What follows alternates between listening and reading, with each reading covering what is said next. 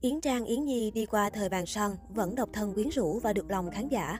Sau nhiều năm đi qua thời vàng son, Yến Trang Yến Nhi vẫn nhận được tình cảm nhất định từ phía người hâm mộ. Yến Trang sinh năm 1984 và Yến Nhi sinh năm 1987, hay được biết đến với nghệ danh chung Song Yến, là cặp chị em ca sĩ nổi tiếng trong làng nhạc Việt. Cả hai từng nổi đình nổi đám những năm đầu thập niên 2000 với tư cách thành viên nhóm nhạc Mây Trắng. Năm 2007, Yến Trang Yến Nhi quyết định tách nhóm. Họ hoạt động thời gian ngắn trong nhóm Ngũ Long Công Chúa trước khi hoạt động với nghệ danh chung Song Yến. Thời đỉnh cao sự nghiệp, Yến Trang từng được gọi là nữ hoàng quảng cáo đời đầu. Sau năm 2010, thời vàng son của hai chị em đã qua, nhưng Yến Trang luôn nỗ lực hoạt động nghệ thuật.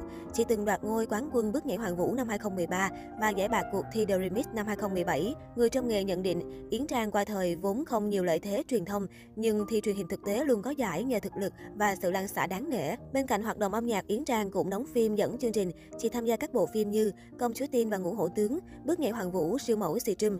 Chương trình nổi bật nhất mà Yến Trang gắn bó với tư cách MC là hát với ngôi sao. Với kinh nghiệm dày dạn, Yến Trang từng chấm thi nhiều chương trình truyền hình ăn khách. Những năm gần đây, Yến Trang ít xuất hiện, hạn chế hoạt động nghệ thuật để tập trung phát triển kinh doanh. Vì công việc hiện tại chủ yếu trong lĩnh vực thời trang, ca sĩ ngày càng sành điệu gợi cảm. Thân hình tuổi U40 của chị luôn khiến khán giả suýt xa mỗi khi đăng ảnh. Cô nàng vẫn đam mê với thời trang sắc màu, lăn xê nhiều item tôn dáng. Và để có được sự tự tin đó, Yến Trang chọn lối sống tích cực trong thể dục thể thao, duy trì vóc dáng. Yến Trang chọn tập gym để có thân hình cân đối. Cô thường xuyên chia sẻ những khoảnh khắc tập luyện trên trang cá nhân. Các bài tập tập trung vào phần eo và hông nhiều hơn. Không quan trọng bạn ở độ tuổi nào miễn là bạn lựa chọn bài tập phù hợp với thể trạng, dù là gym boxing hay những bài tập nhẹ nhàng thiên về chuyển động như yoga, pilates.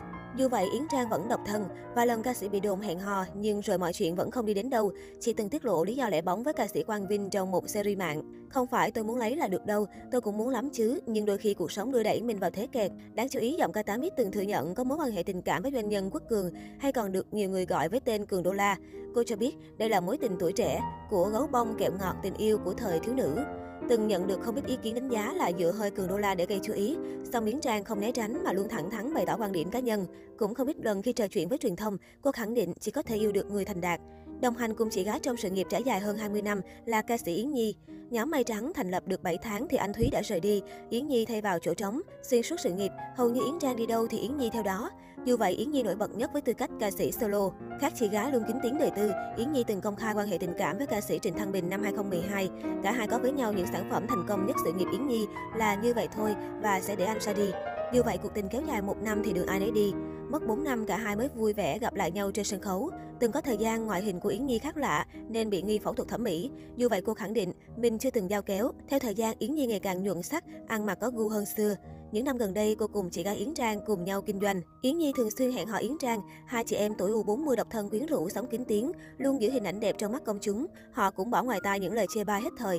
Yến Trang nói, trong nghệ thuật, ai cũng có cột mốc thăng hoa và khoảng trầm lắng. Nếu nghệ sĩ vẫn cống hiến, xin khán giả đừng dùng hai chữ hết thời. Họ vẫn nhìn về kỷ niệm và những thứ mình từng làm được với sự tự hào trân trọng.